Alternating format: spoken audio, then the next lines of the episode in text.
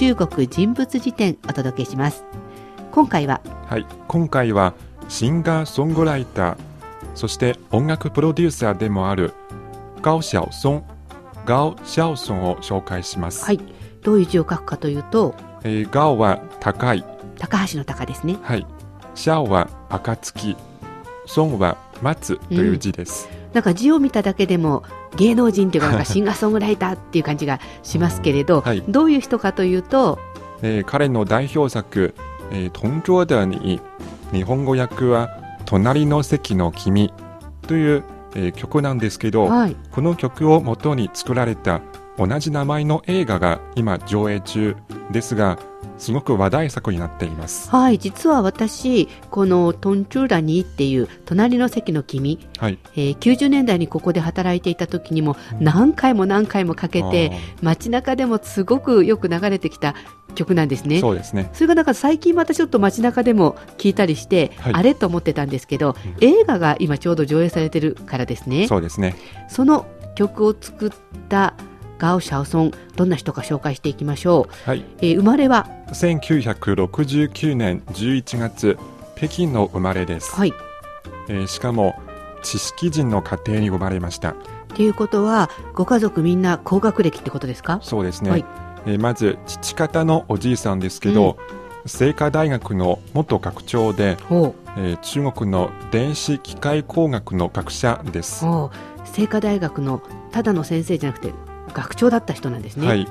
そして母方のおじいさんを見ますと、深セン、えーはいはいはい。深セン大学の創設者で、えー中国皇帝院、うん、中国科学院の院士、そして4カ国語を使いこなす人です。これも新鮮大学の先生とか教授じゃなくて創設者なんですね、はい、どこをとってもすごいんですけど今はおじいさんの話ですけど他にもまだすごい人いるんですか、いますね、えーそして母のお兄さんですけど、うん。えーつまり母方のおじさんですが、うん有名な物理学者、うんそして清華大学の教授をやっていまなるす、ほど。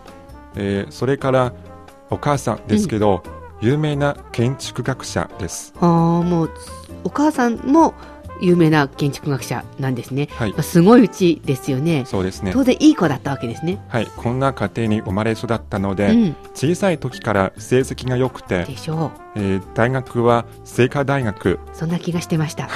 そして無線通信を専攻しました。うんまあここまでだったら学者になってノーベル賞を取りましたっていうんだったらわかるんですけど お曲を作ってヒットしましたってことですから、うん。うん、どうしてこの清華大学の無線通信を専攻したのにどこで何がどうなっちゃったんでしょうかね？はい、やっぱり無線通信の勉強がつまらなく感じましたね、えーその代わりギターを弾いて歌を歌うのが大好きでした。はい、毎日勉強よりもキャンパス内の芝の上で友達と一緒にビールを飲みながらギターを弾いて歌うのが大事でした。ああなんかちょっとビールを飲みながらってとこが心惹かれますけどはい、確かにまあ勉強を机に向かってカリカリするよりは緑の芝生の上でビールを飲みながら歌を歌う。それは楽しいですよね、はい、でももうこれはただの息抜きって感じですけどもうちょっと本格的に歌を歌うようになるんですか？そうですね。それは大学2年の夏休みだったんですけど、うん。えーどこかバーで歌おうと思って、うんえー友達と一緒に海南島に行きました、北京の人でしたよね清華大学で、はい。なんでまた海南島まで行ったんでしょうか？そうですね。実は当時、うん、えー中国の北方ではまだバーなどなかったですね。ああ確かにそうかもしれませんね、最近でこそシーチャーハイとかいろんなところに、えー昔の建物を利用してバーになっているところありますけど、バーって感じも確かになかったですもんね、はい。でも南といってもそんな一番南の海南島まで行かなくてもいいと思うんですけどはい。上海とか広い広州とかその辺じゃダメだったんですか？そうですね、えーその時南の方の広い広州とか、はい。深センには、えーうん。バーが多いんですけど、うんうんうん。競争も激しいですので、あえー彼たちはそんなに競争相手がいないうん。海南島にしました、ーさすが優等生目の付けどころはいいですね。そうですね。はい。それで、えっと海南島に行ってバーで歌うわけですね、はい。うん、えーその時の香港とか台湾のポップスそれから中国大陸のロックなどを歌っていましたしかしうん。小さなことでうん。店長に怒られて半月でクビになりました。で北京に帰るんですか？はいクビになって、うん。えー北京に帰るんですけど北京に帰るのに必要なお金がなかったので、だって遠いですもんね、はい、とりあえずアモイの友達のところに行ってうん、しばらくそこに住んでいました。海南島から青森だったらまあなんとかあヒッチハイクじゃないですけど金額もそんなしないしです。行けそうですもんね。はい、でそこに住んでどうしたんですか？はい、そこで地元の女子大学生と恋人になりましおたー、はいはい。えーそしてその女子学生との交際。うん。それから自分の友達の初恋からヒントを得てうん。その代表作「トンジョーダーに隣の席の君」を作詞作曲しました。なるほど。一つのことじゃなくて自分の経験とか友達の話とかいろいろミックスして作られたものなんですね、はい。でまあ結局北京には戻るんですよね。そうですね、ん、その後北京に戻ってでも学校の勉強はもうやめようと思ってあ大学を中退しました。あはい。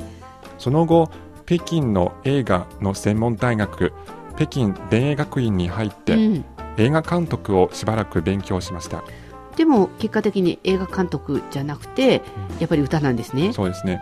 その監督の勉強が終わった後、えーコマーシャルやミュージックビデオをいくつか監督しました。そして1992年広告会社を立ち上げました。はい。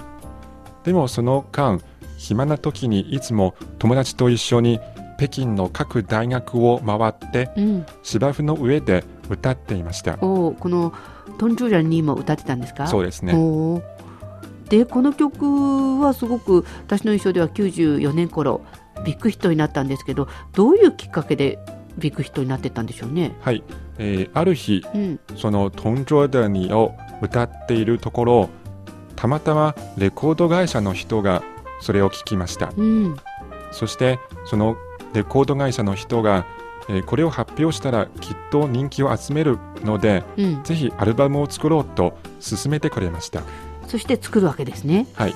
1994年アルバムをリリースしました、うん、ちょうど私がいた時ですね。はい。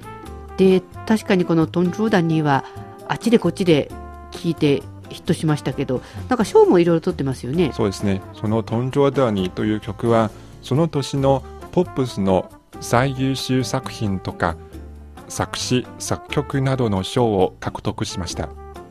そのアルバムには同じスタイルの歌が何曲か入っていてそれらの歌のスタイルは校園民謡うん、キャンパスソングと呼ばれてはい、全国でヒットしました。うん。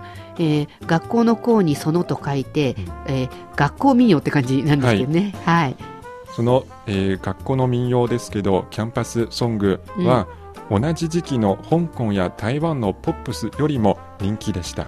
確かに90年代の94年95年くらいもこのキャンパスソングいろんな雰囲気いろんな内容でやっぱり学生のちょっと甘酸っぱい気持ちを歌って、まあ、フォークみたいなこうメロディーラインの曲が確かに流行りましたもんね。はい。でもそれ以降その歌手になったっていうのはあまり聞かないんですけどどうしてたんですか？そうですね。そして1996年、えーレコード会社を作って中国トップの音楽プロデューサーになりました、うん自分が前に出るんじゃなくてプロデューサーになったんですね。はい、そして、えーリュウ・ファンとかうん。ナーインなど多くのトップの歌手のためにシングルやアルバムを制作しましたあのリョウハンとかナーインとかすごい有名ですもんね、はい。今やビッグスターという感じですけど、で音楽だけをやってたわけじゃないんですね。そうですね。その傍ら小説や脚本を書いたり映画を監督したりそしてオーディション番組の審査員を務めたりしました。ああなかなか多彩ですけどね。はい。